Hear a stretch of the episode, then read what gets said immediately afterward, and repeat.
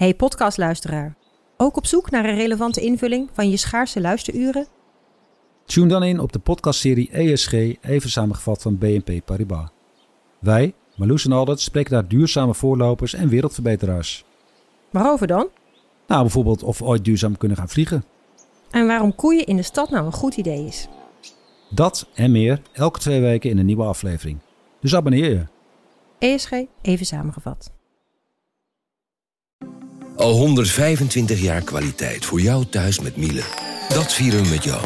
Ontvang nu tijdelijk een cashback tot 125 euro op veel Miele-apparatuur. Geniet van de kwaliteit van Miele. Voor perfect verzorgd wasgoed en kleding die veel langer mooi blijft. Voor een stralend schone vaat, even perfect als jouw diners. En een stofvrij thuis waarin echt hygiënisch schoon de standaard is. Check miele.nl voor alle feestelijke aanbiedingen.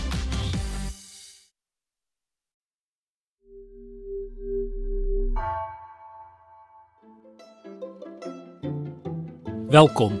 Wij zijn Onbehaarde Apen. Dit is een podcast van NRC over wetenschap.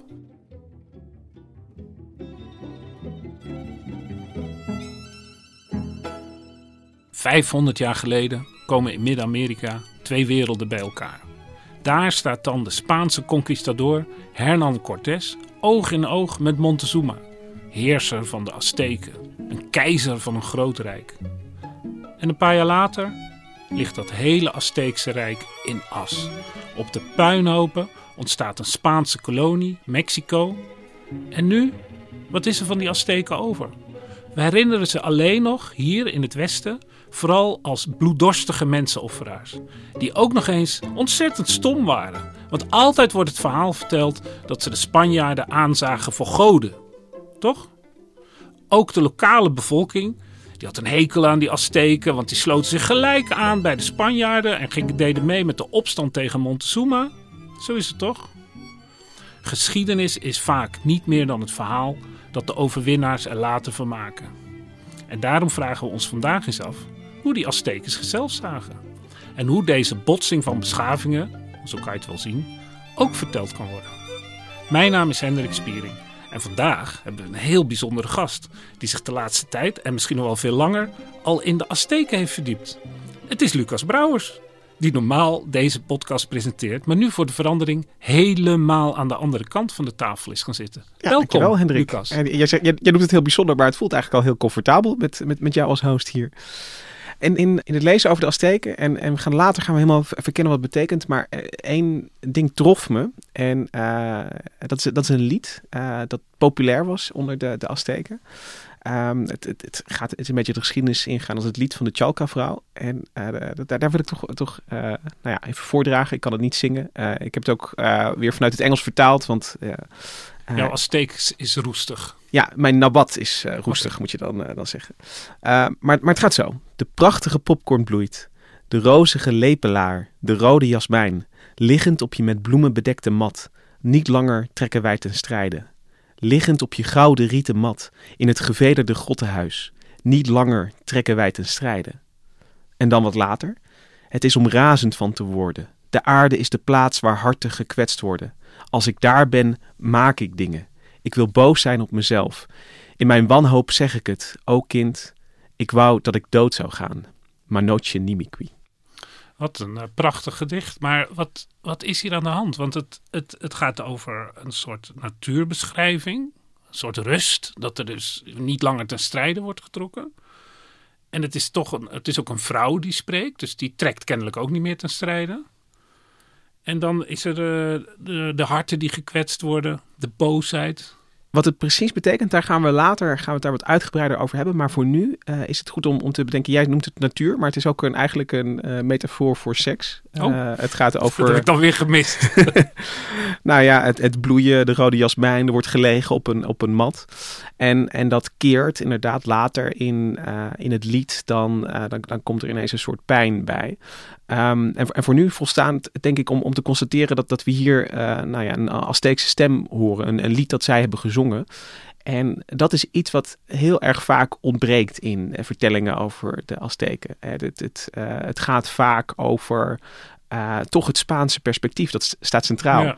Ik zat niet zo lang geleden zat ik in de, in de garage te wachten op de inspectie van mijn auto. En daar lag, er lag een historisch maandblad lag, daar op tafel. Ik maakte er een foto van en die stuurde ik ook naar jou. En dan ging het over de Azteken van offerden ze echt zoveel mensen. Stond er dan groot op de cover.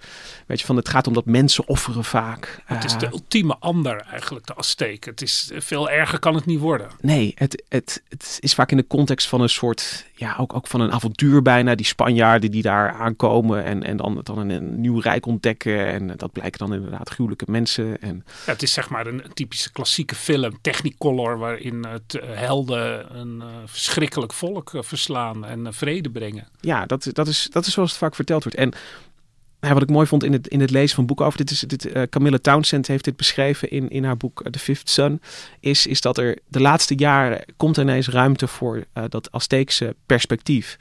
Um, en daar kun je dus heel andere vragen stellen. En daar wordt de, de, het hele verhaal wordt er alleen maar interessanter van eigenlijk. En, ja want het, het kan eigenlijk niet waar zijn dat het een soort Hollywood-achtige woestelingen waren die alleen maar bloed uit waren nou, je voelt al aan met, met uh, uh, nou ja, zeker met wat we tegenwoordig allemaal, hè, de discussies die er gaande zijn over inheemse perspectieven en zo, dat, dat, dat het een heel eenzijdig verhaal is. En, en uh, het, het draait altijd om dat, dat offeren, dat is, dat is gruwelijks. Dat is ook waar, waar hoe ik eerst, ja, over want, de, dat, dat, is hoe iedereen eerst over de Azteken hoort, denk ik. Want hoe, hoe ver gaat jouw fascinatie terug? Uh, best wel ver. Het is, ik, ik denk, ik speelde vroeger een, een computerspelletje en dat heette Civilization. Dat, dat is ook al. Uh, is heel bekend, ja. Ja, dan nemen beschavingen, die, dan, die, die voer je dan aan en die nemen het dan tegen elkaar op. En als je dan Montezuma als uh, buurman had, dan moest je ook oppassen, want die was heel agressief. Die trok altijd al in de steentijd, trok hij al te strijden. Normaal gesproken duurde dat altijd een tijdje, maar Montezuma die, die, die klapte er meteen op. Begon gelijk te mappen. Ja, en uh, later, ik denk dat het voor mijn 16 of 17e verjaardag was, toen kreeg ik uh, het boek van uh, Jared Diamond cadeau voor mijn verjaardag. Guns, Germs and Steel. Um, een aanrader voor iedereen. Dus ja, het is nog steeds. fouten in, maar. zeker. Als je, als je erop terugkijkt, dan, dan is er heel veel bij te vertellen. Maar weet je, van, van, hij stelt daarin eigenlijk de grote vraag: waarom waren het de Europeanen en in dit geval de Spanjaarden die zeg maar uh, op de kust van Mexico landen en daar um, toch een, een, uh, een rijk omver gooide. En was het niet andersom. Ja. En het leuke daar in dat boek is dat hij dat uh, helemaal in perspectief plaatst van dat niet, niet alleen uh, geschiedkundig, maar uh, geografie, de, de, ontwikkeling van landbouwsamenlevingen. Dus hij neemt daar een hele ja, biologische, aardrijkskundige blik eigenlijk om, om zo patronen uiteen te zetten. En dat was echt een eye-opener voor mij toen. Van, oh ja, weet je, van zo kun je er ook naar kijken. En die ontmoeting tussen, uh, tussen, tussen Cortés en Montezuma, tussen, tussen Spanje en de Azteken, ja, die staat wel symbool ook voor. Het is, het is ook een kantelpunt in de geschiedenis ja. eigenlijk, waarbij um, als, je, als je de menselijke geschiedenis tot die tijd ziet als het steeds verder vertakken van, van mensen die over de hele aarde gaan wonen en, en eigenlijk het contact met elkaar verliezen, is dat het moment dat die contacten weer hersteld worden. Uh, tenminste, hè, de... Zeker met Amerika, wat natuurlijk een, een, een volstrekt onbekend continent was. Zowel uh, in Europa als in Azië. Niemand had er ooit van gehoord. En, en op het moment dat de uh, Spanjaarden daar echt voet aan wal zetten, 1519 hebben we het over, dan is ook de, de, de omvang van het continent nog helemaal ongewis. en de, de, mensen die daar wonen zijn, zijn onbekend. Um, maar, maar vanaf dan begint die globalisering eigenlijk. Dus dat wij hier tomaten, avocado's, chocola hebben allemaal woorden die, die uit het uh, Nawat komen. Uh, dat, dat begint daar. Weet je, en van... Nawat is de Azteekse taal, zeg maar. Ja, en het is, je zou het ook een groep van, uh, van mensen kunnen noemen. Maar dat, dat, weet je, dat tomaten associëren wij met Italië. Uh, hè, met, de, pasta saus en op de pizza zit het. Maar dat, dat, dat komt pas na die 16e eeuw, komt dat pas naar Europa. Ja, het, het, mijn interesse in de Azteken is uh, eigenlijk pas uh, gewekt toen ik een aantal jaar geleden een groot stuk moest schrijven over kinderoffers in Peru. En dan pak je de hele, al die offersamenlevingen erbij. En dat was voor mij echt een totale ommezwaai in... Ik besefte eigenlijk toen, toen ik met een aantal antropologen erover sprak, dat ik die, die beschavingen altijd als de totale ander had gezien. En ja, oninteressant. En maar offeren de hele dag Ik had er eigenlijk nooit goed over nagedacht, terwijl ik toch echt wel geïnteresseerd ben in, in de grote lijnen van de geschiedenis. Dat was echt wel een schok. Het bleek allemaal veel subtieler en, en, en, uh, en uh, interessanter te zijn. En ook uh, we hebben er toen een hele podcast over uh, gemaakt. Dus uh, misschien moeten we daarna verwijzen voordat ik nou allemaal mijn inzichten van toen ga. want jij bent de gast tenslotte. dus ik ben nee, heel nee, benieuwd. Maar, maar, maar, maar, het klopt, weet je. Van, van je moet dat, um, dat andere perspectief durven innemen. En dat gebeurt dus ook nu door, door historici. En misschien moeten we nog even één keer het, het traditionele verhaal dan, dan nog... Je hebt het in het intro ook al verteld. Um, maar om, om dat nog een beetje in te kleuren. We hebben het dus over... Ja, waar komen we vandaan? Wat is zeg maar vanuit als ik het nou vanuit christelijk westers perspectief, het verhaal wat al honderden jaren wordt verteld over uh, de Azteken en Cortés. Ja, dus dan moeten dat we weten de Donald dat Duck versie. ja, de, de, de Spanjaarden zitten uh, al in de, de Cariben. Hè, dus, uh, Hispaniola. Columbus, Ja. 1492. Precies. Dus we, we, we zitten daar, dat is al 30 jaar gaande. Uh, dus de eh, lokale bevolking wordt daar onderworpen. Wordt, er, er ontstaat een systeem waarbij uh, mensen als, uh, of als slaven of als zeg maar ja, toch een soort gedwongen arbeid uh, worden ingezet daar op die Caribische eilanden. Ja, want daar, is, daar landen ze dan met soldaten en schepen met kanonnen. Het zijn relatief simpele samenlevingen, tribale samenlevingen, die vrij makkelijk onder de voet kunnen worden gelopen door de westerse groepen soldaten, laten we ze zo noemen. Ja, dus, dus Cuba, Hispaniola, op die eilanden, daar, daar is dan al de Spaanse aanwezigheid. En, en vanuit daar wordt, wordt, zeg maar, worden steeds nieuwe expedities gelanceerd.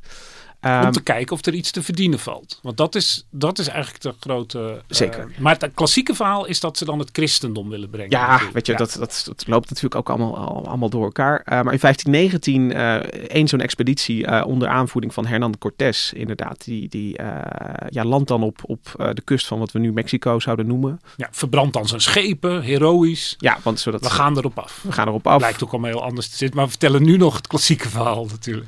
Uh, er wordt geknokt natuurlijk, maar er worden ook uh, contact gelegd met de lokale bevolking. Ze horen over een, een, een grote machtig rijk. Nou ja, daar blijken die, uh, die, die mensen waarmee ze contact hebben, die lijken er ook niet gelukkig mee te zijn. Kom, sluit je bij ons aan. Hup, op de hoofdstad af. Een ontmoeting met ja, de Tlatoani. keizer, zeg jij, koning zou je hem ook kunnen noemen, Montezuma. Um, nou ja, de mensen helemaal onder de indruk van, van die witte mensen. Was er ook niet een verhaal over een witte gevederde slang? Is dit, weet je, van en deze mensen zijn zo machtig. Onder ja, de er was indruk. een god die was naar het, uh, het, het, oosten weggetrokken. En hé, hey, kijk, nu komt hij weer terug. Ja, dus dit, dit, dit, zijn hele bijzondere mensen. En ze hebben het ook de hele tijd over, over een god. Nou, uh, nederig. Um, uh, onze, ons, uh, onze, onze bijgeloven zijn hier bevestigd. Uh, we, ja. we, we, geven de sleutels in handen. Tenminste, dat doet de, de verlichte Montezuma dan, of de naïeve Montezuma. en vanaf dat moment nou, komt de lokale bevolking in opstand, maar dat wordt weer neergeslagen. En vanaf dat moment kan dan de, ja, valt het rijk uiteen en ontstaat op, op inderdaad de, de, de puinhopen, ontstaat Nieuw-Spanje eerst ja. en dat wordt dan de kolonie Mexico. Als je er eigenlijk over nadenkt, vrij ongeloofwaardig verhaal eigenlijk. Ja, er zitten heel veel ongeloofwaardigheden. Toch hebben we dat, wordt het heel vaak op scholen nog zo verteld. Ja. Mij. En uh, wat ik nu graag zou doen is vanaf de andere kant beginnen. En wat we dan eerst even moeten weten. Uh, ik, ik, heb het al een paar keer gezegd, maar de Nawa, dat, dat is een, een, een taalfamilie.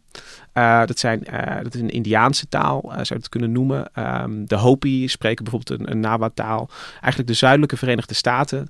Um, dat, dat lijkt een beetje de, de, ja, het oorsprongsgebied van, het, van de Nawa. Die dus, ja, dat is eigenlijk één cultuurgebied. Er wordt vaak ja. vergeten dat dat, dat natuurlijk één gebied is. Ja. En, en uh, die taal zou je Nawat, uh, wordt die genoemd. Wordt ook nu nog gesproken. Er zijn nog mensen die dus nu nog uh, Nawat talen spreken. Um, in Mexico en daarbuiten. Um, als je het hebt over de Azteken, die hebben duidelijk een, een zeg maar, in hun eigen mythologie een oorsprongsverhaal vanuit dat noorden. Ja, want laten we het dan even neerzetten, even heel kort. Er is uh, al uh, duizenden jaren zijn er allerlei beschavingen in Midden-Amerika. Ja. De Maya's zijn daar de belangrijkste van. Die zijn een beetje in verval. Je hebt allemaal rijkjes en uh, stadstaatjes eigenlijk met een, een bloeiende economie. En, en dan komen die Azteken. Uit Ja, het noorden. Ja, dus, dus ehm, en, en dan is het belangrijk om, om te weten dat die, die rijkjes, zoals je ze noemt, dat zijn landbouwsamenlevingen. Die, die zijn dan al ja, eh, 3000 jaar bezig met, met, eh, met het verbouwen van, van maïs als belangrijkste cultuurgewas wanneer- en bonen. Wanneer komen die Azteken op? Wanneer zijn ze van belang? Ja, dat is dus niet super precies te dateren, maar als je dan nou ja, kijkt naar die generaties, naar die verhalen, dan hebben we het ergens over de, de, de 12e, 13e eeuw. Ja. En dat is dus geen, eh, van oorsprong geen landbouwsamenleving. Ehm, hè, dus zij, een, een, een beetje zoals je de dynamiek tussen, eh, die we kennen tussen bijvoorbeeld steppenvolkeren en, en, en China. Ja. Ehm, weet je, van, van dat, dat is... eh, Zoals de Mongolen China veroveren eigenlijk. Ja. Weet je, zij, zij trekken van, vanuit het noorden dus richting het zuiden ehm, en vestigen zich dan in eigenlijk ook in onaantrekkelijk gebied. Ja. Er is op het midden van, van een meer is er nog een eiland over. Eh, daar is eigenlijk ook geen landbouw te bedrijven. Dus Het- ze zijn ook niet bijzonder machtig dan. Nee, helemaal niet. Eh, en en dat, eh, dat wordt Tenochtitlan, wat later Mexico-stad zal worden. Maar, maar daar vinden ze hun plek. En er leven dan ook andere Nahua-volkeren al in de buurt. Dus nu volgen we eigenlijk al de lijn van de Mexica. Dus eh, de- hun naam leeft voort in Mexico. Maar de Mexica zijn dus eh, eigenlijk hè, de, de Nahua-stam, zou je het kunnen noemen. Of de Nahua-groep, die zich dan, dan vestigt in, eh, in, in dat meer. Die wij dus Azteken noemen. Ja, de Azteken, dat is dan weer een, een term. De, de, de mythische plaats waar de Nahua vertellen dat ze vandaan komen, dat is Ah. Aztlan. Ah. En, en daar komt die naam vandaan. Maar eh, als je een, een, een paar cirkels eh, eh, voorstelt, dan is Nahua zeg maar de grootste. Dus, dus er zijn allerlei Nahua-groepen. Ehm, dan is Mexica de kleinste. Dat is het groepje dat zich vestigt op Tenochtitlan. En de Az- Azteken, dat is eigenlijk de naam die gebruikt gaat worden voor het Rijk. Ehm, Waar en, dus verschillende volkeren met verschillende talen en Ja. verschillende culturen zitten. Ja, en eh, vooral de, een alliantie tussen drie stadstaten met Tenochtitlan in het midden, met eh, Texcoco en Tlacopan. Dat, wordt, dat is het hart van het Azteekse Rijk eigenlijk. Wat je dus moet, moet weten is dat, dat eh, stadstaten die, die maken hier de dienst uit. Ik, ik, ik- in, mijn, in mijn hoofd probeer ik het altijd een beetje te, te vergelijken met, eh, met het oude Griekenland bijvoorbeeld. Waar je Ja. ook, ook eh, stadstaten hebt die, die machtig zijn. ehm, en eh, ja, die, die, die ja, ja, politiek met elkaar zitten te ellebogen. knokken, ja. maar Ehm, toch een soort evenwicht hebben onderling. Ja, dus, dus in, in, in die context komen de Mexica dan eigenlijk binnen. En wat, ze dan, wat, wat, wat je dan dus moet doen, is dus allianties sluiten. Ehm, ja, je, je, eh, je bewijzen. Ehm, en eh, dat, dat is ook wat er gebeurt. Hè. Er is een, een grote, nou, nou, er is een, een machtigere stadstaat. En eh, de Mexica die, die krijgen een beetje de, ja, de, de, de, dat, dat, dat zijn de harde jongens. Die, die, die, die willen wel de vuile werk opknappen. Ja, ja, dus Zo moet je dat eigenlijk Een zien. soort huursoldaten bijna. Ja, ook omdat nou ja, ze, ze, ze wat minder van, van zelf van de landbouw kunnen leven. Eh, Ik zie ineens totale parallel met wat die Spanjaarden later doen. Dat is zo'n klein groepje binnenkomen en dan zich verbinden en dan toevallig heel snel de baas worden. Maar ja, het scheelt eigenlijk niet zoveel. nee, dus, ik bedoel, ze, ze zijn nieuwkomers daar die, die zich dus, eh, dus, dus gaan bewijzen en mee gaan doen eigenlijk in dat spel. En, en waar En dan natuurlijk hebben we het over 14e, 15e eeuw. Ja, dus, dus in de, eh de 14e eeuw zitten ze daar echt. nou ja, dan, dan kun- je ze een beetje de knokploeg van de buurt op dat noemen. eiland. Ja. En ehm, ja, hoe dat dan gaat, is, is dat in, in die stadstaten onderling, weet je, wie dan de machtige is, die, die, krijgt, die mag dan belasting innen bij, bij, bij de rest. Dus, dus daar gaat het ook vaak om. Hè, van, van eh, wie Ja, heeft een soort hegemoon, zoals dat in Griekenland was. Een soort leider van. eh, dus iedereen hield wel ongeveer zijn, zijn, zijn, zijn autonomie. Maar er was dan wel duidelijk één iemand de baas. En er moest dan een soort tribuut aan betaald worden. Ja, ja, precies. En dat, dat is het. En, en eh, weet je, dat past ook bij wat we weten dat kalendersystemen heel belangrijk waren. Weet je, de, de, de Azteken hadden een, een, een goed uitgewerkte kalender. Die is in de regio, bestaat die al heel erg lang. Maar een kalender is natuurlijk ontzettend belangrijk, zodat de, de, de, machtigste, eh, zeg maar op gezette tijden, gewoon de belasting kan innen. En zodat de ondergeschikten ook weten dat ze niet Oh, dus het was bedonderd helemaal worden. niet om het einde van de wereld te voorspellen. Maar gewoon om de belasting te innen. Dat is ook alweer een nieuw inzicht. Er ontstaat natuurlijk een, een mythologie omheen. Eh, die, die, die, is er, eh, die, die is er altijd. Ehm, eh, maar, maar, maar weet je wel, heel praktisch gezien Ja. is, is, is zo'n kalender natuurlijk ontzettend handig. Dat je elk jaar of op, met gezette festivals moet, er de mais worden En het, eh, ja, betaald. het zegt ook wel iets over de geavanceerdheid van de astronomische kennis natuurlijk. Ja, zeker. Eh, en nou ja, wat, er, wat er dan gebeurt is op een gegeven moment, zoals dat dan vaak gaat, in die dynastie on- ja, overlijdt een, een van, de, van, van de machtigste stadstaat in de buurt, overlijdt zeg maar de, de koning, de Tlatoani. Letterlijk betekent dat de eerste spreker. Ehm, en eh, dat is een moment van, eh, dan is alles even uit evenwicht. En eh Tenochtitlan, eh door, dat, dat gaat een beetje over en weer. Er worden ook allemaal huwelijken gesloten in, aan die top. Hè, dus, dus dat is heel belangrijk. Een, een man mag meerdere vrouwen hebben. Ehm, en Camilla Townsend ziet dat als een, een, als een cruciaal iets om, om zeg maar, die dynamiek een beetje te begrijpen.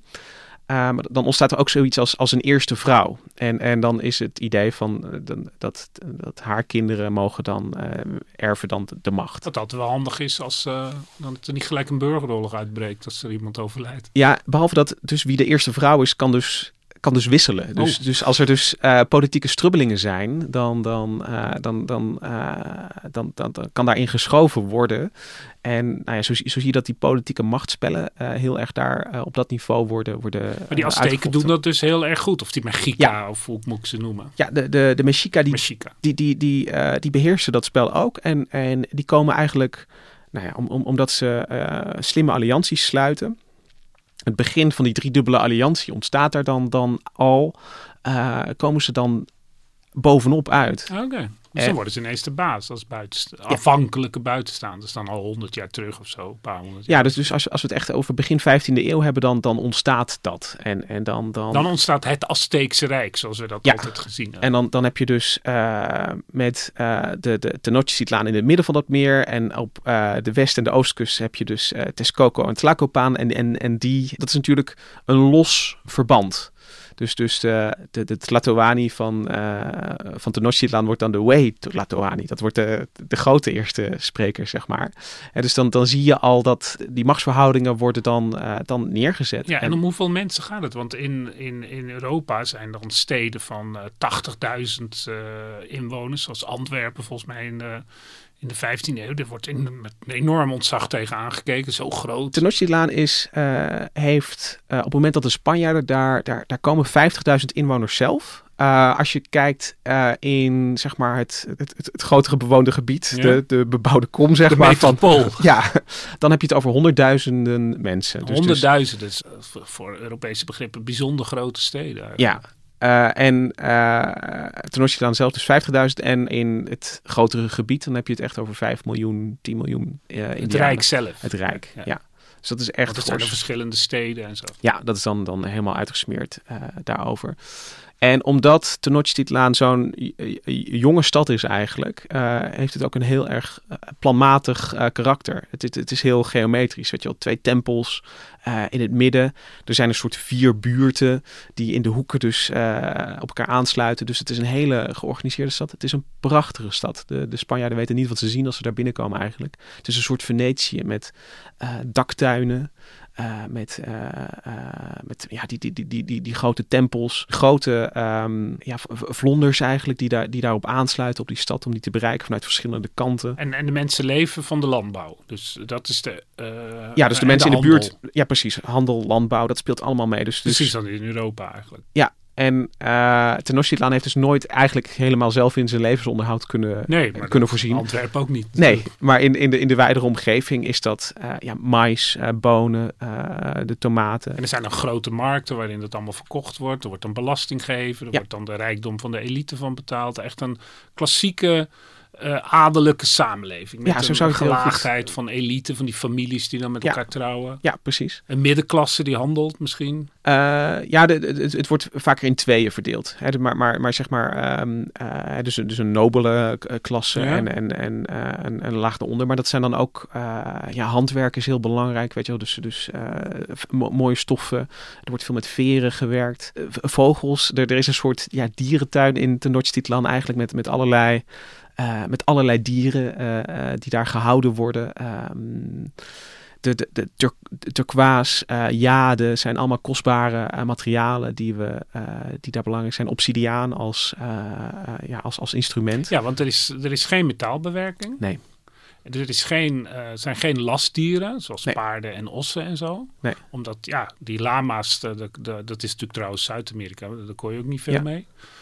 En uh, het, het, klassieke is ook altijd dat ze het wiel niet hebben. Ja. Behalve in speelgoed. Vind ik altijd zo interessant. Ja, klopt. Ja, en, en dat, dat gebrek aan metaalbewerking, dat is, dat is wel belangrijk. Je ziet aan de, de, de westkust van, van Mexico, wordt daar, daar, daar is meer koper te vinden. Daar, wordt, daar begint het eigenlijk. Oh, okay. Eigenlijk stonden de, de, de Azteken, zou je kunnen zeggen, aan de vooravond van, de, van hun bronstijd. Oké, okay, dus die Spanjaarden waren net op tijd eigenlijk. ja, en, en in, in, in die zin vind ik de vergelijking met, met Griekenland vind ik da daarin wel, wel opgaan. Weet je, die, die, die maken dat ook door. Weet je, die, die gaan ook hun bronstijd in ergens in, in, in die verhouding tussen die, die, die, die stadstaten. Dus, dus dat is eigenlijk waar de, de, de Azteken staan. Een uh, belangrijk om te weten is toch dat het een Tenochtitlan is geen Rome. Rome heeft een soort totale controle over zijn, zijn omgeving. Weet je, van, van Rome is duidelijk het centrum van de macht. Ja, het Romeinse Rijk is. Een, een, een, een, je kan het niet echt gecentraliseerd noemen, maar alle wegen leiden naar Rome. Precies. Nou, en, en ik bedoel, heel veel wegen leiden ook naar Tenochtitlan, maar, maar, maar toch, Tenochtitlan moet heel goed uh, opletten uh, wat er politiek gebeurt in Texcoco. Want dat zijn hun, dat, die horen in de alliantie. Maar ja, dat, het zijn allianties. Het zijn hoofd Ja. van een alliantie. Dus het is Ja. niet echt een rijk, maar het is bijna een soort NAVO-bondgenootschap, bij wijze van spreken. ja, dus, dus Gedomineerd door Amerika in dit geval. Precies, dus, dus, dus Tenochtitlan was de machtigste, duidelijk. Weet je, een onbetwist, uh, de machtigste, maar van een losvaste alliantie toen, uh, toen Cortés kwam. En ja, nu kunnen we eigenlijk terug naar het gedicht. Ja, want en, ik ben wel benieuwd hoe dit er dan in past. Ja, want, want uh, dit, dit, dit lied is in 1479, denken we, gezongen. Er zijn verschillende ja, Azteekse bronnen voor, daar, daar moet je dus in terug. Het werd een populair lied daarna. Het is gezongen door, um, door iemand, een man, die we nu die als flamingo slang in de, de boeken staat. En um, hij zingt het lied voor de toenmalige Azteekse heerster. Um, ik ga het waarschijnlijk ietsje verkeerd zeggen, maar Ashakat. En wat er gebeurd is, is 15 jaar eerder heeft, hebben de Azteken hebben Chalca zeg maar ingelijfd. Chalca is een stad die heeft weerstand geboden. En dat betekent dat er dus ook forser ingegrepen wordt daarna. Dat betekent dat het zelfbestuur eigenlijk wordt opgeheven. Dus de, de, de, de nobele klasse die daar, of de edele klasse die daar was, die wordt zeg maar weggevaagd. Ja, dat is wat, wat alle rijken in de hele wereld altijd doen. Als ze in opstand komen of zich te lang verzetten. Ja. Dan is het... Dus er wordt keihard opgetreden. De, de Romeinen, de Mongolen. Ja. Nou ja, de Nederlanders hebben nu ook gelezen in het rapport Zeker. over Indië. En, en daar worden dus Azteekse uh, ja, bestuurders uh, geïnstalleerd. En wat er dan gebeurt is dat, het is, het is 15 jaar geleden, dus uh, die, die herinnering aan, in Chalca zelf, aan, aan die, die, die tijd, die is er natuurlijk nog. Maar je vertelt dus nu eigenlijk wat er dus ver voordat die Spanjaarden kwamen, zich aan het hof afspeelde Ja. in een soort voorstelling. En dat is op de een of andere manier bewaard gebleven. Ja, en ik, ik zal straks zeggen hoe dat bewaard is gebleven, maar het verhaal is eigenlijk te mooi. Wat, wat er ge- is dat er een, een delegatie komt vanuit Chalca en die komen dus in Tenochtitlan eigenlijk iets van hun, zelfbestuur terugvragen. Een, een, een en uh, nou ja, dat is dus een, een politiek gewichtig moment. De, de eigenlijk beoogde zanger, die, uh, die valt ook flauw net van tevoren. De, de, degene die het lied zou moeten zingen. Dus, dus Flamingo Slang is zeg maar de, de, nummer twee die instapt. En dus hij, hij komt binnen in het paleis. En, en hoe, hoe het dan is, is dat de, de Tlatoani is daar niet bij aanwezig. Maar die is in een vertrek met zijn vrouwen. Maar er, er is wel een, een hofhouding natuurlijk. Dus daar wordt het lied opgevoerd. Uh, het lied wat ik net uh, uh, voordroeg. En het verhaal vertelt dat de Tlatoani die, die komt daar naar buiten. En die gaat meedansen. En oh, dat, is een goed teken. Dat is een goed teken. Als hij naar buiten kwam, kan dat natuurlijk twee, twee, twee dingen betekenen. Ja. Het, ik bedoel, het, het, kan ook gevaarlijk zijn, hè, zo, zoiets. Of je in het ergste, of in het minst erg geval, dan word je dan gewoon weer weggestuurd. Ja. Maar gaat je hoofd eraf. Ja, um, en, uh, maar hij gaat meedansen. En uh, uh, Flamingo Slang wordt zelfs uitgenodigd in het privévertrek van, van de koning eigenlijk. En nou ja, dat, dat, weet je, van de, de, de vraag is van, was, was dat ook, zat daar ook iets seksueels tussen? dat, dat kan, Ah. weet je, van, er waren niet zo hele vaste eh, definities zoals we die nu hebben, weet je, van, van uh, omkaderd homoseksueel of hetero. Dat, dat, was, was meer fluïde. Dus een genderfluïde samenleving eigenlijk. Ja, al hadden waren de mannen wel de macht. Ja. ja. zeker. Dus er waren wel patronen voor, voor vrouwen en mannen. maar ehm, nou ja, dus, dus misschien nou ja, gebeurde daar wat in, de, in de koninklijke sponden. Um, en uh, Flamingo Slang komt inderdaad uiteindelijk naar buiten met, met allerlei geschenken. En het is dus een, een, een, groot succes. En in het lied, um, dat gaat, dat is het lied van de Tjalko-vrouw, dat, dat, dat is dus gezongen vanuit een perspectief van een vrouw die gevangen is genomen. Uh, en uh, zeg maar, ja, in, in, moet deel uitmaken van het, van het hof. Dus, dus ze zingt aan de ene kant over, over die hofmakerij die daarin stond. En, en tegelijkertijd die, die pijn, weet je wel. Zij is wel geroofd uit ja, haar klinkt een beetje als zeg maar uh, Jeruzalem en uh, het geroofde Jeruzalem die dan weent aan, uh, aan, de, aan de rivieren bij Babylon en zo. Dat, dat, ongetwijfeld, dat, jij, dat verhaal ken jij dan weer beter dan ik. Maar, maar het is in die zin is, is dus de... Het is en het perspectief van, van zo'n vrouw die dus ja, aan de ene kant, ja, de, de, de, ze, ze, dat spel van de verleiding speelt, maar tegelijkertijd, zij is weggerukt uit haar stad. En er wordt dus iets literairs, wordt heel politiek ingezet. Ja. Dus dat, dat geeft ook wel aan dat het een, ja, ik denk dan, een geavanceerde samenleving waarin dat soort dingen worden gemengd. Ja, totaal. Het, en het, het lied wordt daarna dus ook populair. Er is dus ook een, een ze, ik, ik bedoel, ze hebben het schrift. Weet je, ze, ze, ze hebben een pictoraal schrift. Een, een, een, dus dat, uh, je kunt het best vergelijken met hieroglyphen.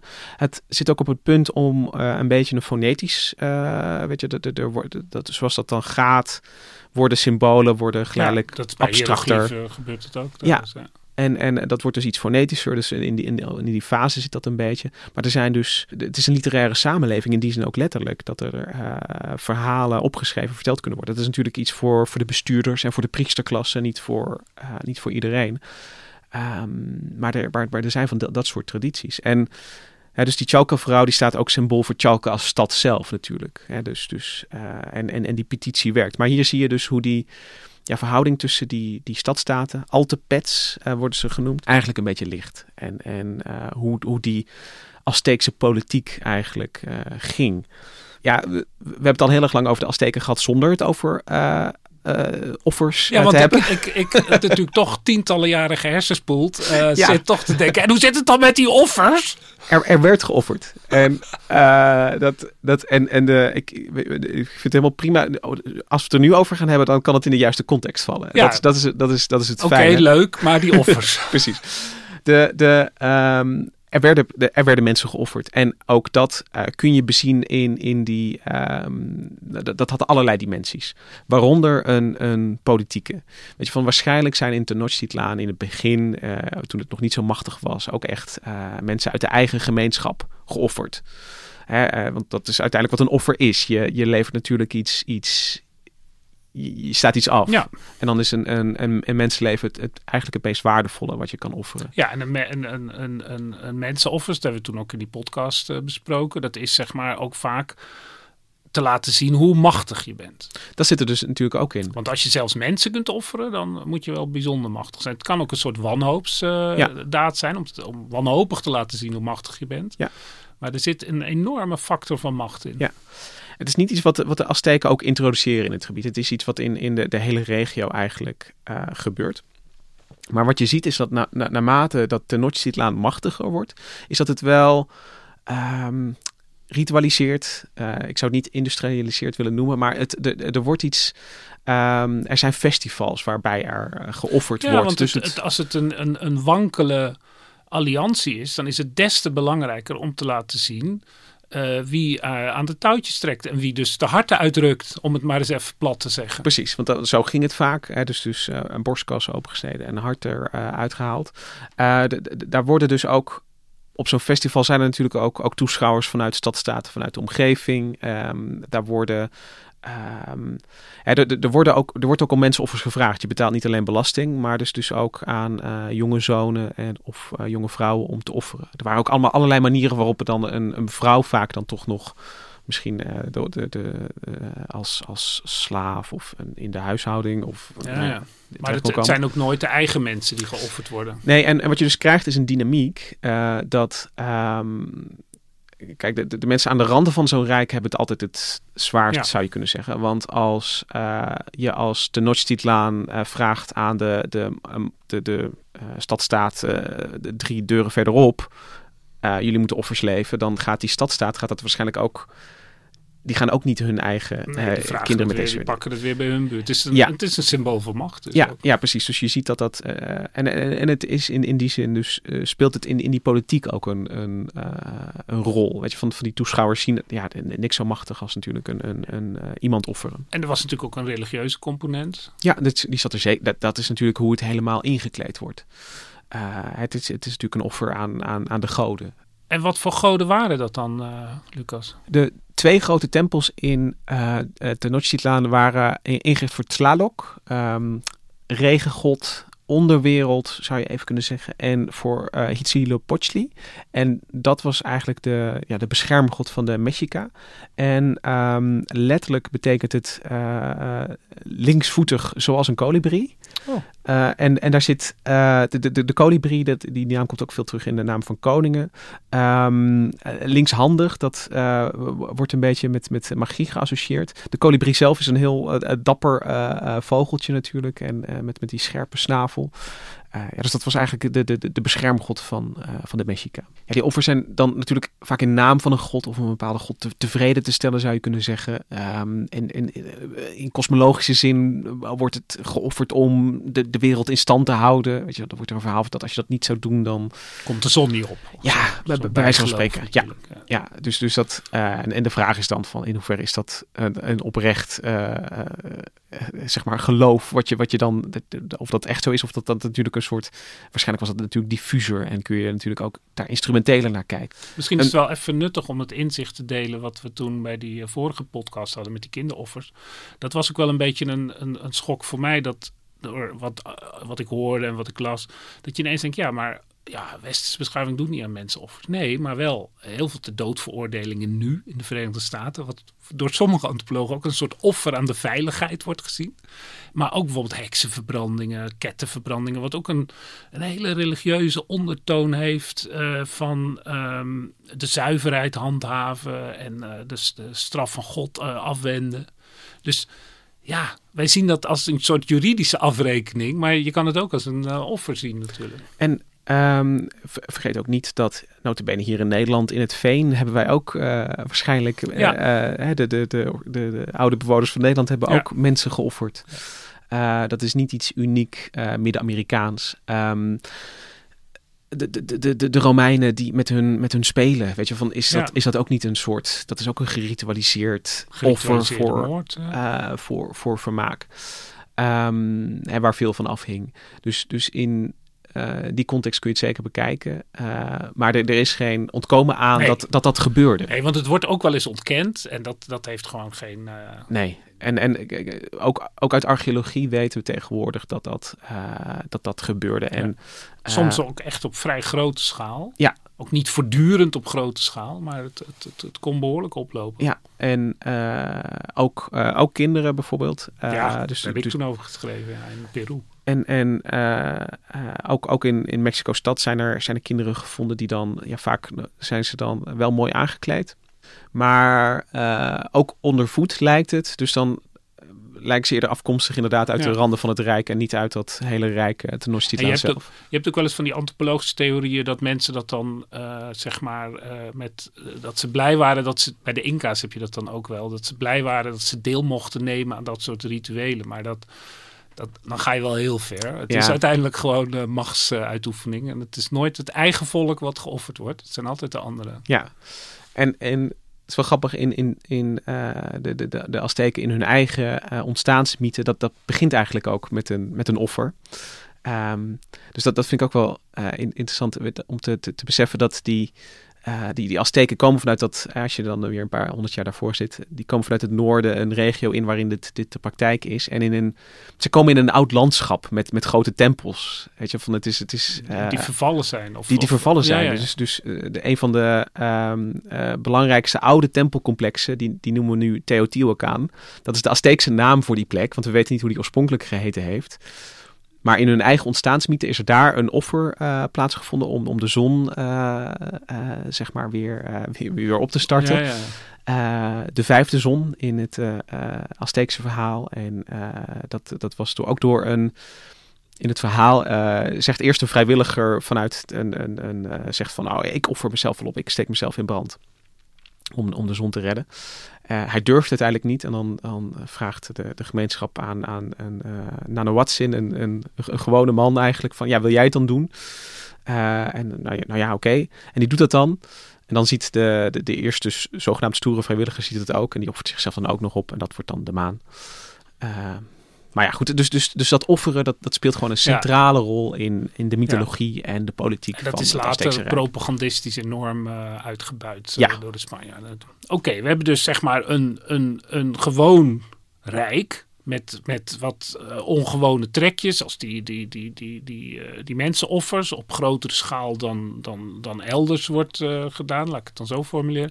Maar verder met gedichten, met politiek, met het, het, het, een, een, een, een gewoon rijk zoals er over de hele wereld uh, vele zijn geweest. Grote markten. Ja. Uh, een, een, een hele rijke... Uh, een infrastructuur. Dat, dat zou, of het nog honderden jaren zo zou zijn gegaan, is zich gezien die politieke instabiliteit die er toch ook in zit, misschien nog maar de vraag. Maar dat zullen we ook nooit weten. Nee. Want dan komt dus, en dan komt die, Hernan Cortés. Ja. Ineens een totaal andere perspectiefwisseling. Ja. Dat er dus, ja, dat die Indiaanse culturen, die gaan geheel hun eigen gang. En ineens komt daar uit het oosten een Europese macht. Ja, een paar honderd Spanjaarden, maar met een entourage van uh, Indianen uh, de Taino-Indianen zijn dat, uh, die ze meenemen uit die de Cariben. Die hebben ze aan de kust opgedaan. Oh, die komen uit de Cariben. En met uh, Afrikaanse um, ook dragers. Ja, want dat wordt vaak vergeten. Dat het, die staan in die verhalen ook nooit. Dat er dus ook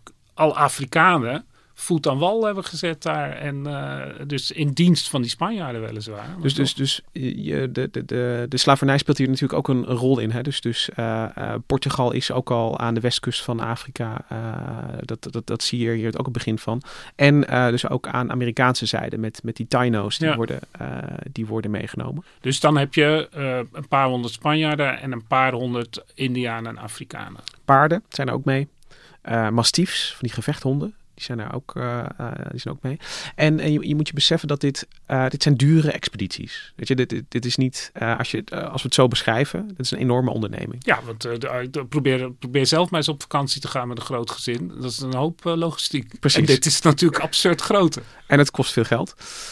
dus dus hoe, hoe dit eigenlijk geregeld is, dit zijn compagnia's, dit zijn hebben wij ook de, die term een compagnie. Uh, die kennen we ook van, van uh, VOC en de WIC. Uh, die, die, die, die, worden, die, die kunnen worden opgericht met... daar ondernemingen. Ondernemingen zijn het. daar is dus geld voor nodig, zijn investeerders voor nodig. Dus mensen die of middelen of geld inbrengen. Um, Niet per se de Spaanse koning dus. Nee, Nee, dat, dat is eigenlijk een, een dus een beetje. Uh, uh, de, de, vanuit de kroon komt er wel een, een systeem met, met regels. Uh, weet je van wat er wel en niet mag. Dus die hebben zeg maar wel. Een neoliberaal systeem. Eigenlijk. Ja, die, die controleren de bonnetjes achteraf. Ze, ze geven de voorwaarden af. waaronder bepaalde dingen mag gebeuren. En wie dan welke rechten heeft. Maar uiteindelijk is het voor de organisatie. Dat hebben ze niet. Dat, dat regelt de kroon niet in de puntjes. Dat zijn een soort publiek-private ondernemingen. Dat wil ik dan toch wel even markeren als een, als een belangrijk punt van deze podcast. Dat dus we hebben nu zeg maar de, de Azteken op een toch geprobeerd in een iets normaler licht uh, te zetten. Dat is toch een ander licht dan er normaal uh, opgeworpen wordt. En dan er wordt altijd gezegd Spanje veroverd de, Azte de Azteekse Rijk. Spanje. Maar dat is eigenlijk niet waar. Nee. Je moet dus zeggen, uh, private uh, ondernemingen met een licentie, een kapersbrief ja. van, de, van de Spaanse koning, ja. uh, gaan geheel hun eigen gang in Midden-Amerika. Ja. Dus het is niet een soort masterplan van dan gaan we eerst de Inca's pakken of dan doen we eerst dit en dan doen we eerst dat. Nee. Het gebeurt gewoon. Het, het, het gebeurt. Het systeem zit zo in elkaar dat dat gestimuleerd wordt. Weet je, van daar is Um, uh, er, is wat te halen natuurlijk. Hè. Land, uh, vrouwen, goud. Ja, um, ja bezit. Er is natuurlijk een voortdurende economische expansie in Europa. En dit is een van de mogelijkheden. Je kan ook een, een boerderij in opnieuw uh, nieuw ontgonnen gebied beginnen. Maar dit levert ongetwijfeld meer op. Als je geluk hebt natuurlijk. Zeker. En, en uh, verschillende mensen brengen dus verschillende... Helemaal onderaan, zeg maar, breng je gewoon je leven in. Dan ga je gewoon mee in, in, in de hoop op, nou ja, roem, glorie en, en nou ja, uiteindelijk dus bezit. Maar ook deze compagnieën, die zijn dus niet hiërarchisch. Dus er zijn geen... Ja, er is een kapitein, die, die, die moet het schip uiteindelijk veroorzaken. Dat is natuurlijk... Dat staat, er, er staan één iemand of meerdere personen aan het hoofd. Ja, je kan een schip, moet altijd een kapitein hebben. Maar, maar het is niet dat het helemaal verder ingedeeld is van, uh, van corporaal tot, uh, tot sergeant en luitenant. Dus, dus uh, daar zitten ook vriendschappen tussen. Soms gaan hele broers gaan, gaan mee. Dus een, een gemeenschap, de, de, de, de, de compagnie van Cortés bestaat vooral uit, vooral uit Castilianen. Weet je, dus, dus ook zeg maar... Dat, dat, een etnische ja. samenhang. Maar het is een soort groep avonturiers eigenlijk. Ja, en, en dus met, met uh, onderlinge uh, verstandhouding. Maar daar, daar, daar kunnen dus ook spanningen in ontstaan. Ja, omdat het niet formeel geregeld is. Natuurlijk. Het doet ook ontzettend denken aan hoe de vikingen... Uh, zeg maar duizend jaar eerder of, of 800 jaar eerder zich over Europa uitspatten. Met ook allemaal van die, ja, van die samenwerkende groepen die dan soms enorm groot konden worden. Zonder veel sturing. En toch ook half Engeland veroveren. Ja, en, en die, die, Cortés heeft zich dus ook, dat, dat, dat is dan uh, wel typisch, die heeft zich ook niet, die is, dat, dat is eerder een soort slimme politicus dan dat het nou een, een, een, een generaal is. Hij heeft, um, hij heeft niet. Het is een ondernemer eigenlijk. Het is een ondernemer. Hij heeft niet bijzonder veel macht in, in Cuba, maar hij weet van de. Hij zit al in Cuba. Ja, hij zit dan al daar in Cuba en hij weet vanuit de, de, de, de gouverneur Velasquez uh, die, die belooft hij van alles wat ik dan, ik, ik wil deze expeditie doen en alles wat ik ga claimen, dat doe ik dan in jouw naam. Want die gouverneur is de vertegenwoordiger van de koning. Ja, precies.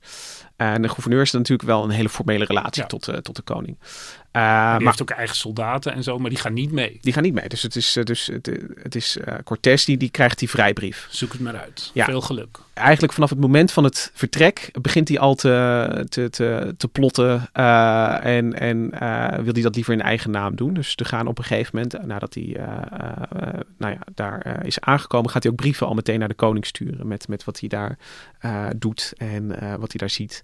Dus dat is ook een totaal andere sfeer dan we kennen uit de uh, koloniën in de 19e eeuw. Ja. Dit, dit, systeem blijft natuurlijk langer bestaan. Waarin je er echt een officieel leger hebt. Die dan uh, bijvoorbeeld in Nederland Atje gaat veroveren en zo en dat soort dingen. Ja, dus het is helemaal niet zo centraal.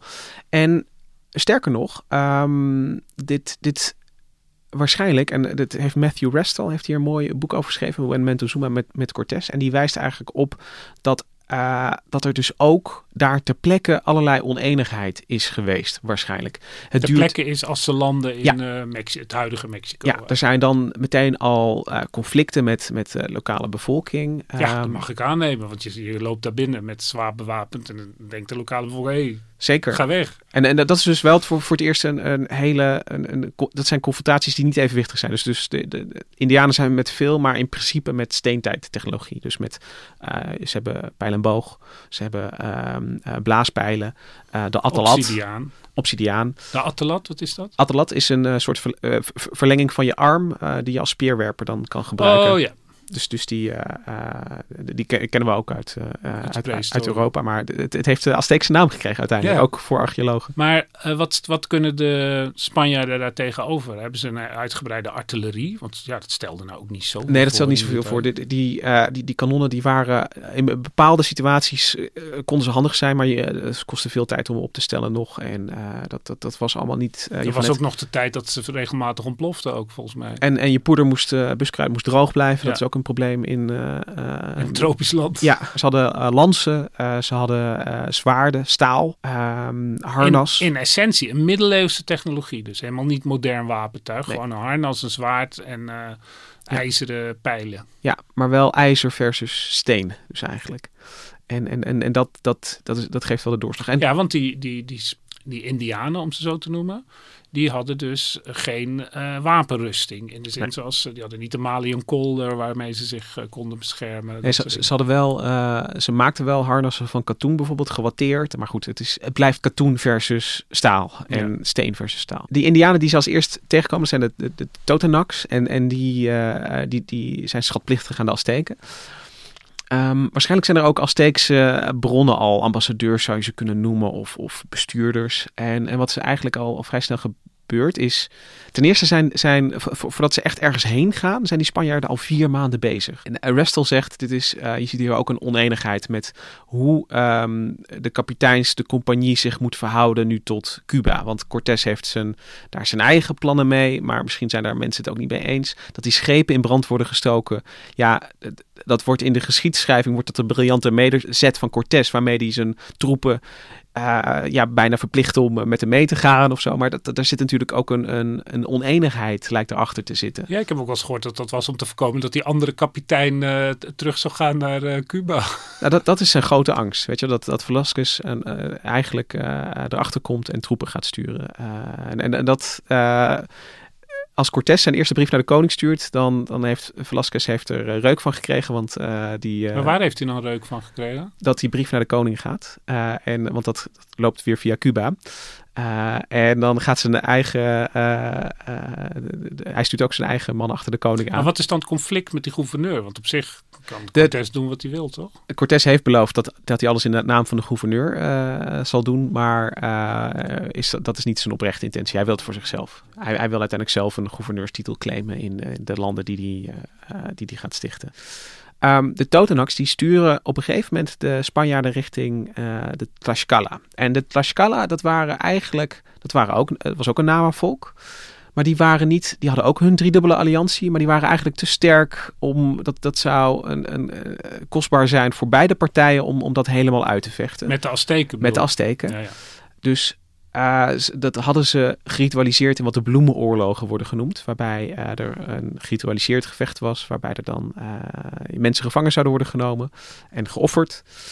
Um, maar die Tlaxcala die hadden dus helemaal, inderdaad, die hadden niks op met de Azteken. Maar dat ze daar naartoe worden gestuurd, uh, dat, uh, dat is niet een Spaanse meester zet, maar dat zijn dus de, de Azteken, Totonacs, die zeggen van ga maar daarheen. Ga maar naar onze vijanden. Ja, want dat is wat, wat zeg maar in die eerste eeuwen van de uh, kolonisatie door, door westerse landen heel vaak gebeurt. Dat je een, niet een soort overheerser bent, maar een, een speelbal of een speler ja in een bestaand machtssysteem. Precies, en dat gebeurt dus ook. Die Spanjaarden worden daar, die hebben niet het overzicht. Die, die hebben niet, ze, ze hebben een vertaler uh, bij zich, uh, een, een uh, eerder gevangen genomen Spanjaard en een vrouw, een Maya-vrouw die Nawa spreekt. Ja, en die Spanjaard die was door de Azteken gevangen genomen. Door de Maya, de, ja. de Maya en die sprak, die heeft daar die taal ja, geleerd. Die, die hebben ze dan weer meegenomen.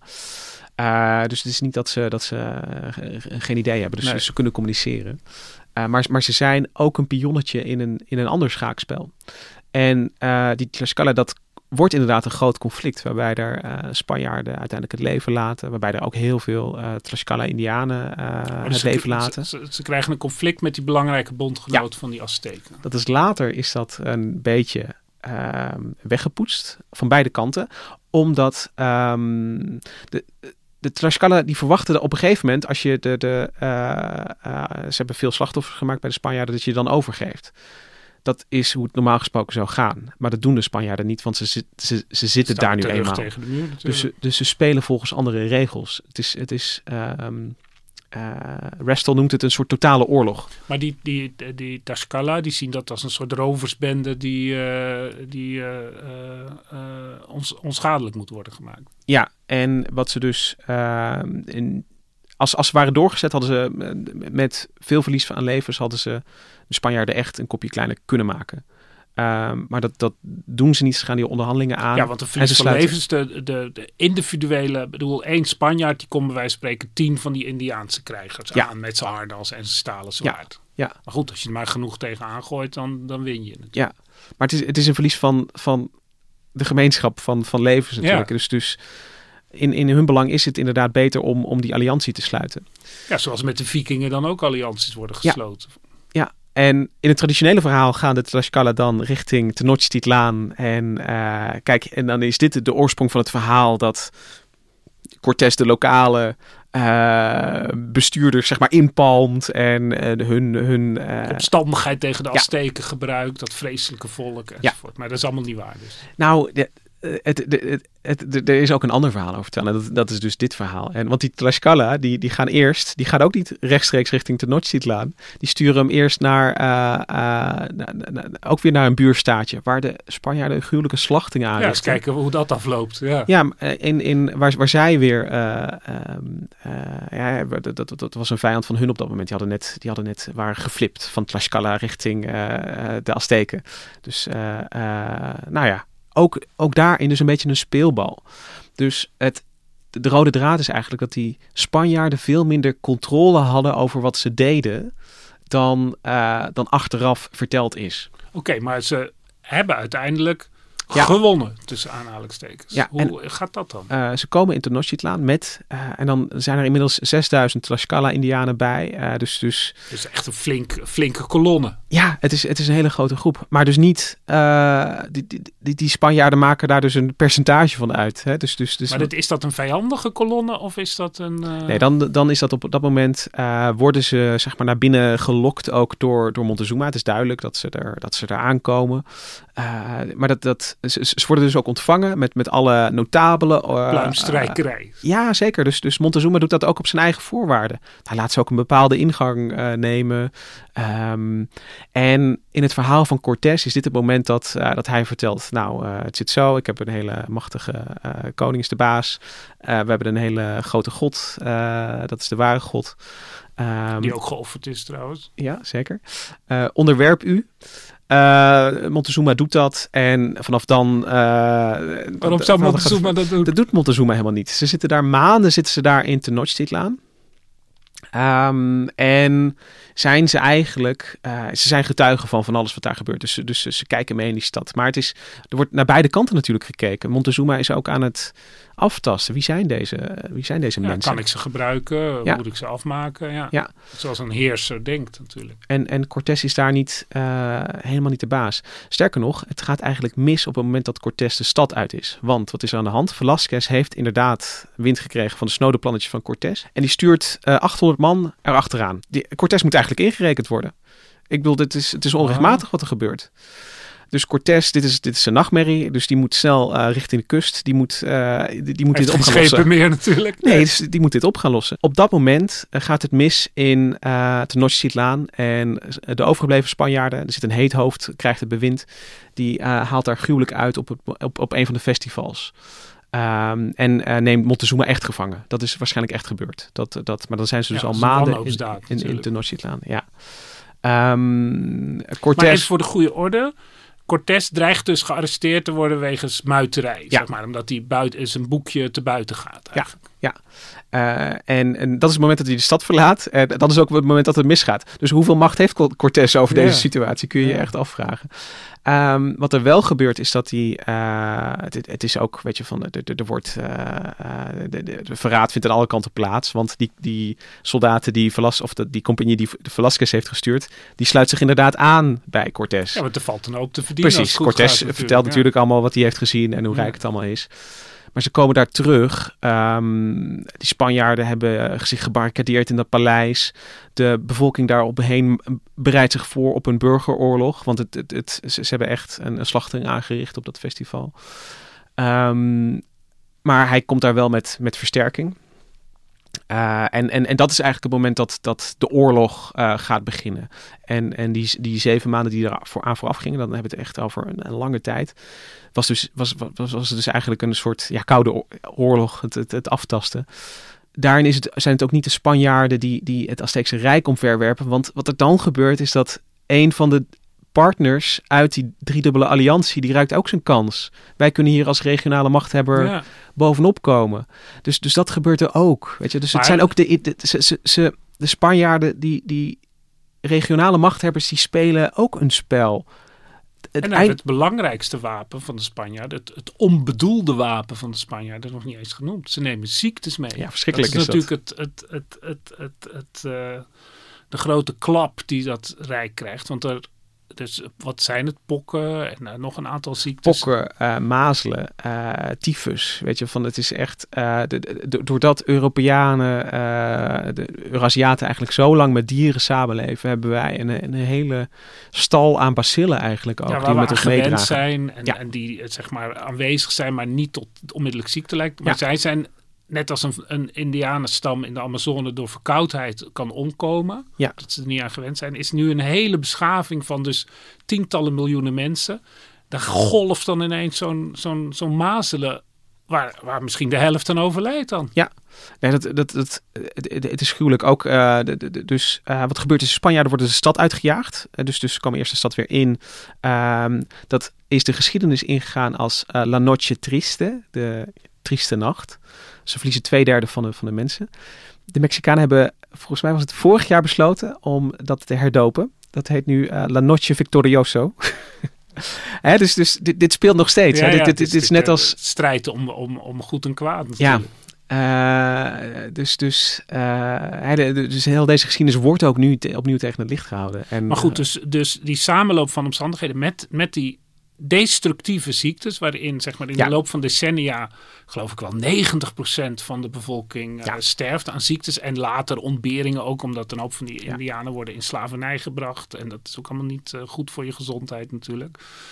Daar gaan we het nou allemaal niet meer over hebben, want dan... Nee, maar wat wel nog belangrijk is, is dus dat ehm, om, om, om, om in te zien, denk ik, dat, dat, dat Cortés een, een ehm, ik bedoel, hij was eh, ge- ge- gehaaid, maar hij was, was bezig met zijn eigen spel. En dat was veel kleiner dan het grote spel van, van Spanje versus de, de Azteken. Ja. Dat, dat is eigenlijk, het, het speelt zich veel kleiner af. En het Azteekse Rijk stort ook niet in eh, met, met, eh, met, met, een, met een klap daarin. Als een kaarthuis of zo. Nee, dus, dus die, ehm, die, die Spaanse controle die groeit daarna langzaam. En ze maken gebruik van eh, de machthebbers die er nog zijn. Die, ze, ze, ze zeggen natuurlijk, zoals dat ook altijd gaat, van... Nee, natuurlijk, weet je, van jullie blijven de baas. Als wij maar jullie arbeid eh, op gezette tijden mogen gebruiken. Als jullie maar belasting betalen. Zij, ze worden de nieuwe hegemon eigenlijk. Eigenlijk wel. Dus, dus, uh, uh, en, en, en, en dat, is, dat zijn voorwaarden waar de, de, de, de Indianen, waar de, de Altepets, waar de, de, de, de, de, de machthebbers mee kunnen leven. Ja, en, en het is natuurlijk ook een samenleving die, die geknakt is door die enorme ziektes. Dat speelt mee. Je hebt de wapens van de, de, de, de, de toch de militaire kracht is best groot. Kijk, Ja. op een gegeven moment, als, het, als die strijd lang was geweest, dan hadden die, die Azteken natuurlijk ook zwaarden en harnassen aangetrokken. Ja, dat... dat Dat gebeurt ook later natuurlijk in allerlei eh, Zeker. strijd. Maar het, het, het hele, weet je, van die, die, die, die cruciale jaren, het, het, het gebeurt zo snel. Weet je, van, van 1519 komen de, de Spanjaarden aan en in, in 1521 is, is Montezuma dood en Tenochtitlan niet meer de baas. Dus, dus in, in dat, het is een complete destabilisatie van die macht. Dus, dus daarin, weet je, zien regionale machthebbers zien kansen, maar het is natuurlijk een instabiel systeem geworden. Als je ineens zo'n ja, uh, cruciaal dominosteen uh, uh, gaat, gaat omgooien. Dat heeft allerlei gevolgen. Maar nou was ik natuurlijk persoonlijk al wel een beetje voorbereid op dit verhaal. Maar als ik het dus samenvat, dan heb je nu twee clichés ontmanteld. De cliché van het barbaarse Azteekse Rijk. En het cliché van de machtige, uh, gedisciplineerd, logistiek geniaal optredende westerse uh, kolonisator. Ja. Het, het, het is een, een, een, een rommeltje. Ja. Wat eigenlijk, als je het vanuit de 19e eeuwse geschiedschrijving ziet, waarin er enorme koloniale rijken worden opgezet om hele andere motieven dan in de, in de, in, in de 16e eeuw, dan is dat een soort begin van, ja, van de victorie van Europa eigenlijk. Ja. Maar hier krijg je toch de indruk dat het net zo goed heel anders had kunnen lopen. Ja, zeker. Op die ziektes na. Er, er zit een enorme machtsdisbalans, die, die blijft erin zitten. Ik, ik, ik, zat te denken over die vraag van had het anders kunnen lopen? En, en de, de, de voorbeelden zijn natuurlijk wel zeldzaam. Japan zou je kunnen zeggen, heeft het als eilandstaat. Ja, maar heeft... die hebben ook nooit last van die ziektes gehad. Nee, natuurlijk. precies. En in, in, in Afrika had je ook de, de, koning van Congo. Dat was eigenlijk een gelijkwaardige aan de Ja. Portugees. Die kreeg dan honderden jaren lang dat de Europeanen beheersten de zee. Ja. Oké. Okay. Maar de lokale of de regionale of de continentale hè, Ja. China machten die beheersten het land en die, die lachen eigenlijk de Europeanen uit. Ja. Pas in de 19e eeuw ontstaat er een, een heel ander evenwicht. En uh, wat, wat, wat je niet moet vergeten is wat een enorm uh, trauma dit is geweest voor, uh, natuurlijk voor, wel voor, voor de lokale Ja, bevolking, voor de inheemse Het is toch bevolking. ineens weg. Het is, het is weg. Ehm, eh, Maar ja, het is niet helemaal weg, want die cultuur blijft. Want dat lied hebben we, hebben we nog. dat, dat lied hebben we dus. Dus, dus wat er gebeurt is, is ehm, slachting, ziekte, ehm, eh, verkrachting, slavernij. Weet je, van, van het is echt, eh, het is echt niet niks wat daar Een verstoring gebeurt. van het sociaal systeem natuurlijk. Ja. Wat je krijgt is dat de, de Franciscanen komen in het kielzog van de Spanjaarden mee en die, die brengen het alfabet mee. Wat je gaat krijgen is dat je ziet Het dat... onderwijs bedoel je. Ja, het onderwijs. Want de, de, de lokale bevolking moet de Bijbel kunnen lezen. Ja. Dus ze nee, krijgen het schrift. Wat de eerste, tweede en derde generatie gaat doen, is die gaan, ja, ze gaan de Bijbel lezen en, en dat proces van eh kerstening begint. Maar ze gaan ook hun eigen verhalen opschrijven. Dus de, de, het lied wat we aan het begin hoorden, dat is opgeschreven door, ehm, door eigenlijk een, een, een derde generatie eh Azteek die verhalen van zijn grootouders In het Latijnse schrift. in het Latijnse schrift, in het nawat. Oh, Oké. Uh, Dus het is, uh, ze, ze nemen dat, dat fonetische, dat, ze, ze gaan hun eigen taal opschrijven. Dat is natuurlijk een geweldige bron. Natuurlijk. Dat is, dat is prachtig, alleen tot nu toe vaak uh, genegeerd. En uh, dat, dat komt omdat het ook de, de regels van de Azteken gebruikte. De Azteken waren gewend om verhalen. Um, ze, ze, hadden een orale traditie, dus dan, dan ook. Dus, dus dan werden er uh, tijdlijnen verteld. En op het moment dat er oneenigheid was tussen stadstaten, dan vertelden ze gewoon allebei vanuit verschillende perspectieven. Zou de, de vaderlands geschiedschrijving ook goed zijn? Zeker. Uh, maar dat, dat hebben ze dus ook, ook gedaan in hun schriftelijke. op het moment dat ze het gaan opschrijven. Voor historici was het altijd van ja. Ja, begint, het hele, verhaal, nou? ja. begint het hele verhaal opnieuw en het is weer anders en het is onbetrouwbaar. Terwijl nu is daar veel meer gevoel voor. Dat, dat, uh, dat, je, dat je daarmee... Ja, nu snappen we waarom ze, wat, wat het eigenlijk betekent. Ja, dat het en, werd en, en vinden we dat perspectief ook ineens belangrijk. En, en daarmee horen we de, de Azteken weer. Dus de Azteken uit de 14e eeuw, uit de 15e eeuw, maar ook uit de 16e eeuw. En met, met uh, ja, de... de het nieuwe bewind in, in Nieuw-Spanje. Weet je, van dat, dat, dat, dat hebben we ook. En, en dat is wel de winst van, van uh, de afgelopen jaren eigenlijk. Ja. En wat ik ook wel de winst nu van jouw verhaal vind, is dat je dus ook. Er is ook niet één goede partij. Het is niet zo dat de Azteken nu ineens uh, een soort uh, paradijselijke samenleving die door woeste demonen werd veroverd. Zo kan je het ook soms zien. Of dat de, het klassieke verhaal wat in de westerse geschiedschrijving vaak verteld wordt van een, een, een bizarre samenleving die noodgedwongen door een edele conquistador maar om zeep is geholpen, zeg maar. Ja, dat is allebei niet waar. Er is gewoon geen goed en kwaad hier. Dit soort Nee. dingen gebeuren in de geschiedenis. En tegelijkertijd zijn er natuurlijk wandaden. En als ik dan mag, Ja, ja, mag, mag eindigen. De- de- deze discussie vindt dus ook al plaats in de 16e eeuw in Spanje. Het is niet, denk ik, toevallig een Dominicaanse monnik die dit opschrijft. Want de Franciscanen zijn natuurlijk bezig in, in Nieuw-Spanje. Dus de, dat weet jij beter. Hoe dat, die, die, die waren nogal eh, Die waren competitie met... concurrenten natuurlijk. Ja. Dus het is eh, Las Casas, die schrijft in de jaren 40 van de 16e eeuw al een soort aanklacht eh, Ja. tegen de misdaden die zijn begaan in Spanje door Spanjaarden. Dus ik heb hier een citaat van een conquistador, Rio González, die, die reageert daar eigenlijk op. De oorlog en verovering van deze koninkrijken lijkt niet zo verdraaid en zinloos als bepaalde ongeletterde mensen beweren. Want deze mensen waren barbaarse, afgodvererende offeraars, moordenaars van onschuldige mensen, eters van mensenvlees, meest weerzinwekkende en snode sodomieten. En als iemand mij zou vertellen dat deze en gene zonde het verlies van een koninkrijk rechtvaardigen en bovendien dat er in oorlog wandaden worden begaan, grote fouten, opmerkelijke excessen en zonden, dat geloof ik. Maar laat degene die deze zonde hebben begaan er verboeten, niet iedereen. Laten we ze straffen. En laten we niet verliezen wat we zo goed en met zo'n hard werk in dienst van God en uw majesteit hebben verdiend.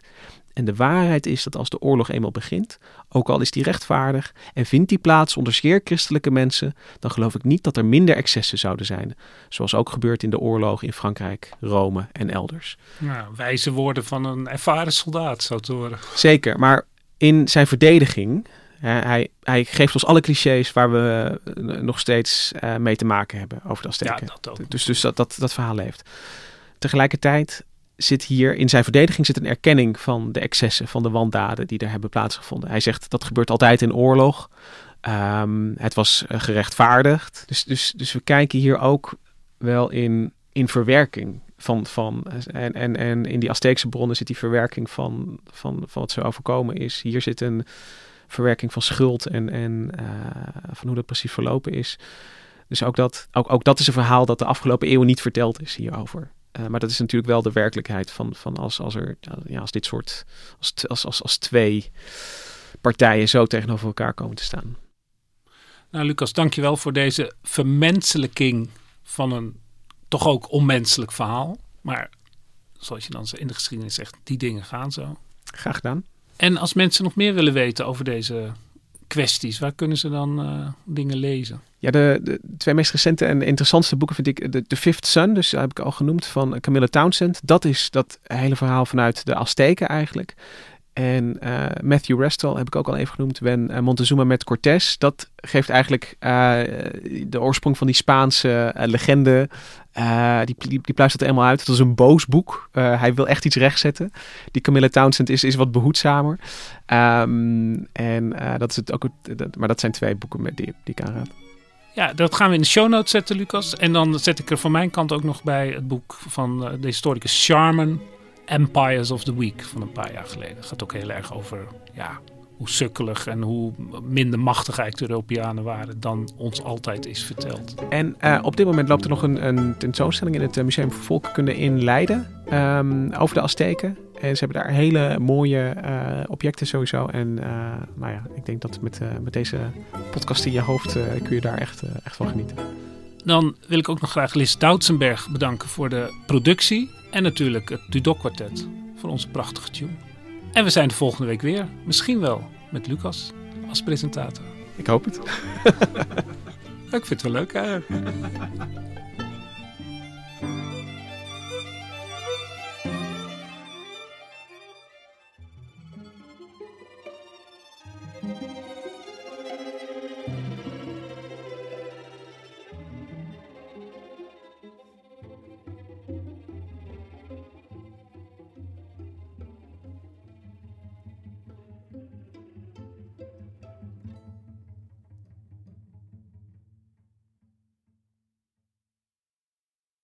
Technologie lijkt tegenwoordig het antwoord op iedere uitdaging. Bij PwC zien we dit anders. Als we de potentie van technologie willen benutten, kunnen we niet zonder een menselijk perspectief. Human-led, tech-powered noemen we dat. Ga naar pwc.nl.